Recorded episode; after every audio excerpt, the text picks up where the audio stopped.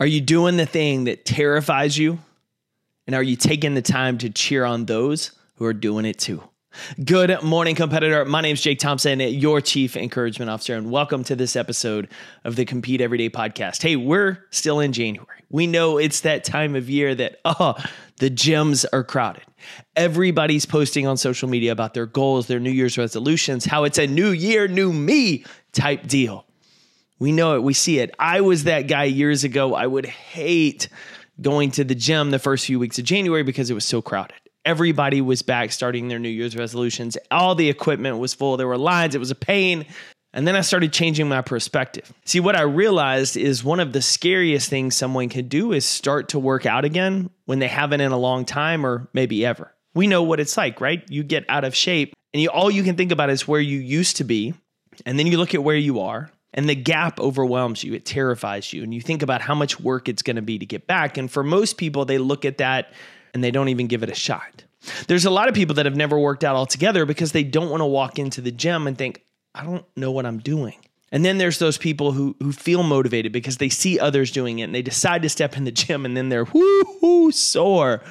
They think, why do I want to keep doing this? But somehow they keep showing up. See, what I realized after years of hating the first few weeks of January, it's one of the best times of year. Because what we should be thinking, those of us who are actively there, is not only how can we be patient when it's a little more crowded, but how can we encourage the people that are there to be there not only at the beginning of the year, but all the way through the end? How do we help them build the habit and do what most people don't, which is stick with the new routine they start at the first of the year? It's scary to start something new.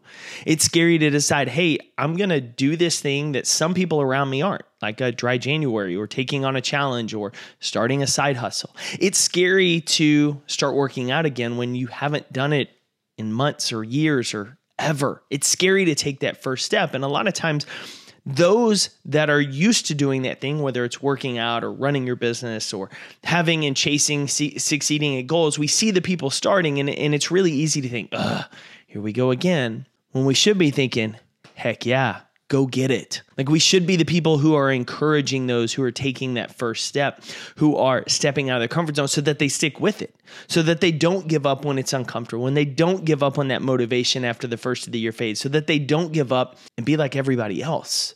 Instead of complaining that the gym's crowded, we should be looking for ways to encourage those people to keep coming. Instead of being content and comfortable and complacent with our routine, we should be looking at people like that who are making bold, courageous choices to change their life and say, where do I need to expand my comfort zone?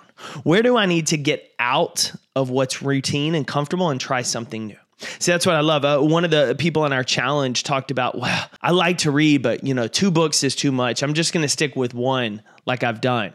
And what I pushed back was, what's the point of a challenge? Like, if you're going to do what you've always done, it's not challenging you. It's not going to change you. It's not going to help you grow. And so take on the challenge of two to push yourself, whether you hit it or not. If you get far enough into the book, you've expanded your knowledge, you've expanded your comfort zone. That's the whole point of it. And so, what we should be doing is encouraging people to make courageous choices and then keep making them. What we should be doing is looking in the mirror and saying, hey, those people that frustrate me because the gym's overcrowded, they're making bold, courageous choices. Where am I stepping into a space that makes me feel really uncomfortable? Where am I stepping into a space that I'm really insecure? I don't know what I'm doing. And how can I step into one of those spaces and just figure out how to get better?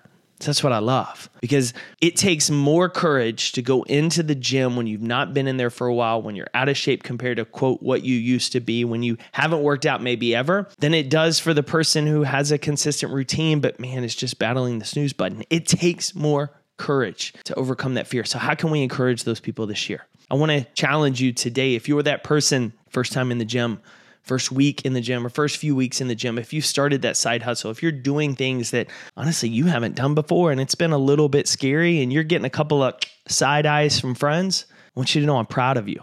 I'm cheering for you. You've taken an incredibly brave step, and courage is a thing that is lacking in society, yet you're here exhibiting it and strengthening it.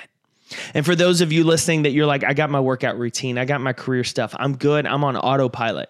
Where are you going to start challenging yourself? Where are you going to expand your comfort zone? Because you can't expand it by staying within it. You can only expand it by pushing up against it, getting out of it, dealing with those butterflies in your stomach, that uncomfortable feeling. Where can you start finding those opportunities to grow too instead of becoming complacent, which will rob you of the potential of who you're meant to be? See, we should all be using January as a springboard for courage because it's all about making bold choices and then teeny tiny steps forward every single day that move us closer to the person we're wanting to be.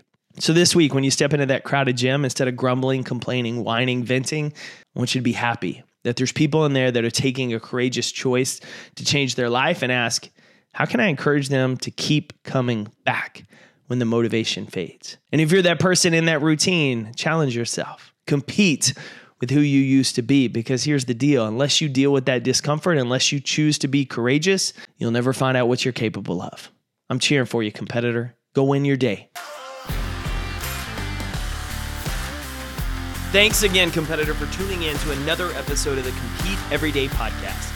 This is Jake Thompson, your Chief Encouragement Officer, and I'm glad you're here because that means you're a driven leader who wants to maximize your performance and pursue greatness in every area of your life. To learn more about Compete Every Day, get involved in our leadership cohort, or find resources to help you lead better and succeed more, visit CompeteEveryday.com. I'll see you next episode.